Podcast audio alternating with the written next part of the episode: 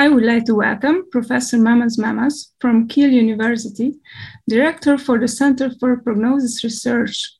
At this year's E S C Congress in Barcelona, you chaired a very interesting interactive session, Getting to L D L C Goals and Staying There in the Long Term. Thank you for sharing your insights with us. No, thank you. It's a real pleasure to join you. L D L C goals became more and more stringent over time, but uh, it's not reflected well in real life. According to current E S C guidelines, what are the L D L C levels actually that uh, should be achieved by therapy? And uh, what proportion of patients with atherosclerotic cardiovascular disease reach this recommended goal? So, I mean, I mean, it's a great question. Um, achieving optimal L D L levels is important. Why? Because we know that there's almost a linear relationship between L D L C and future cardiovascular risk. And so we really want to get them as low as possible.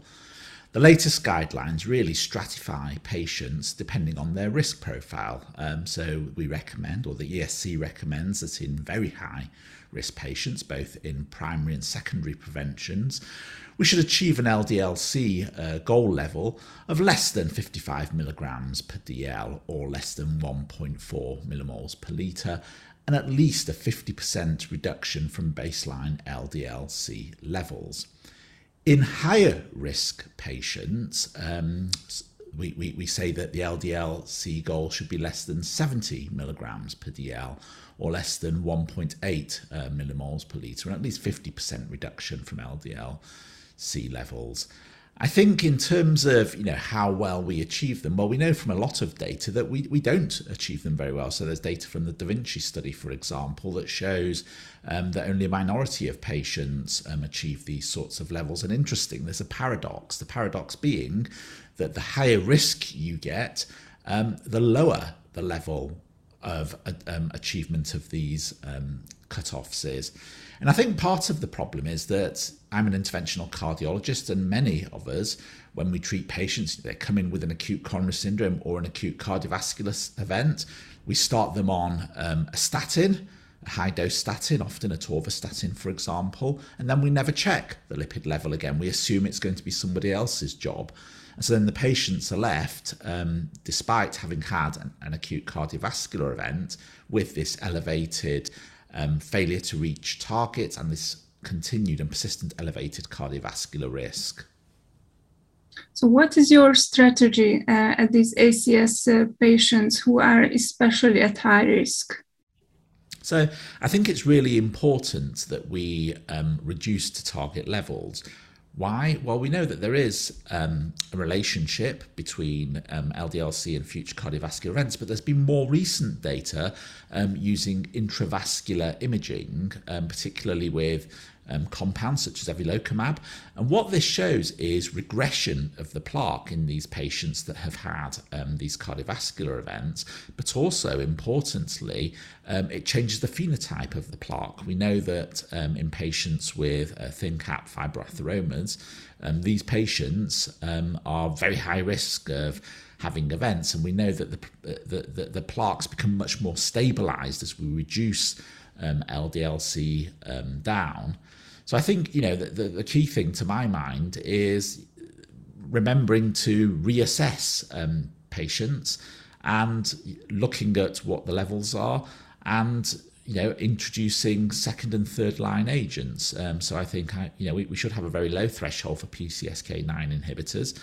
I think one of the problems is obviously funding. You know, in the ideal world, we would go very hard, very quickly. Um, so, and that was really one of the messages of the symposium, that, you know, there is increasing data now to suggest that Um, following an A C S, you know, starting on a statin, starting on the P C S K nine inhibitor, you know, up front, um, particularly makes um, the, the the rates of events very low. But we know from many healthcare systems, including the U K, from where I come, um, that that's often not possible because of um, funding, and so we have to take a much more restrictive approach in um, which sort of patients we use Um, these agents, which perhaps isn't the ideal scenario from the patient perspective. So can we declare that uh, monotherapy is not an option anymore to achieve the L D L C target on the population level? I'm not sure that I would say that it's not an option anymore. Um, I think that in some patients, you know, you, you can achieve it, but I would say that in a significant um, um, proportion of patients, you can't. Um, and I think then the decision is, you know, what, how do you, what, what do you do? I mean, do you, do you start with monotherapy, um, reassess the situation down the line, and then either up titrate your monotherapy or introduce a second um, system, or do you um, go very hard and fast up front, um, which would probably be my approach in the ideal world, but we know that we don't live in the ideal world. And I think the other thing is that we need to be smarter about how we implement the evidence as well. Um, we know that if you rely on just the doctors, you know, getting in touch with the patients, the patients engaging, that often doesn't lead to great results in the real world. And so, you know, nowadays, particularly following COVID, we have a lot of digital solutions. Um, so there's sort of web-based, app-based um, systems um, that you can use um, that help the patient and optimize implementation of this data. And I think educational resources also um, through apps are important for patients. They're much more likely um, to, you know, take medications if they understand, you know, the need, rather than taking a very paternalistic perspective where doctors just prescribe things and say to patients, you have to take it, because we know that that often um, doesn't happen. And we've seen that, for example, in the recent um, SECURE trial from the E S C, the polypill trial, where patients were either randomized to receiving four different agents versus a single polypill agent. And we, we saw, you know, very high rates of non-adherence, even in a randomized population, let alone in the real world, where, you know, patients have much more comorbid and l- less likely to be adherent to medications. Um, as you said, uh, management might be um, difficult because um, because patients uh, do not feel directly the, the consequences. They, they don't know what they risk by uh, not taking their medication as far as they experience uh, an event. Um, how can we convince them? Uh, what can we say um, when... Um, If, so if we lower L D L C, when this will uh, turn into clinical benefit?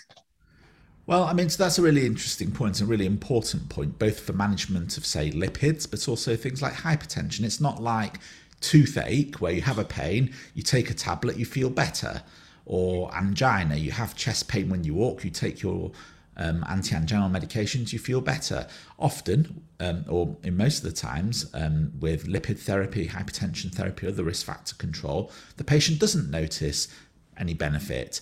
Um, but we do know that there is a, a linear relationship. The lower, the better. The lower you go, the lower your risk. Um, and I think it's really important then to show this in a way to patients that they understand.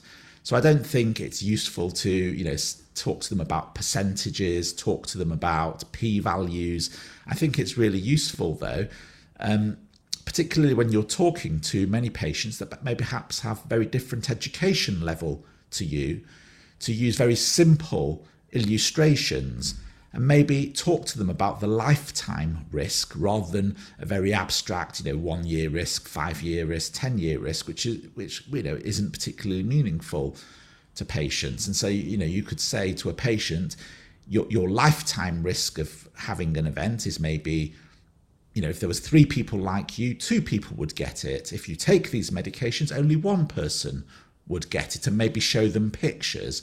I think this would be very useful. There's also um, apps that can be used where a patient can change their L D L cholesterol C levels, and then they can see, you know, in pic- in picture form how much their lifetime risk reduces. Um, and again, it's not just about cholesterol control. I mean, that's a very important factor, but it's also things like stopping smoking, um, reducing blood pressure control, lifestyle changes such as losing weight. So um, controlling lipids is only one part of, you know, a whole change in the way patients think about their health. And I think just giving them leaflets will never work. I think, you know, we have to start to use technology in an easily understandable form where patients can see in picture or illustration form what the benefits are by changing um, their risk factor profile. Professor Mamas, thank you very much for the interview. It's an absolute pleasure. Thank you.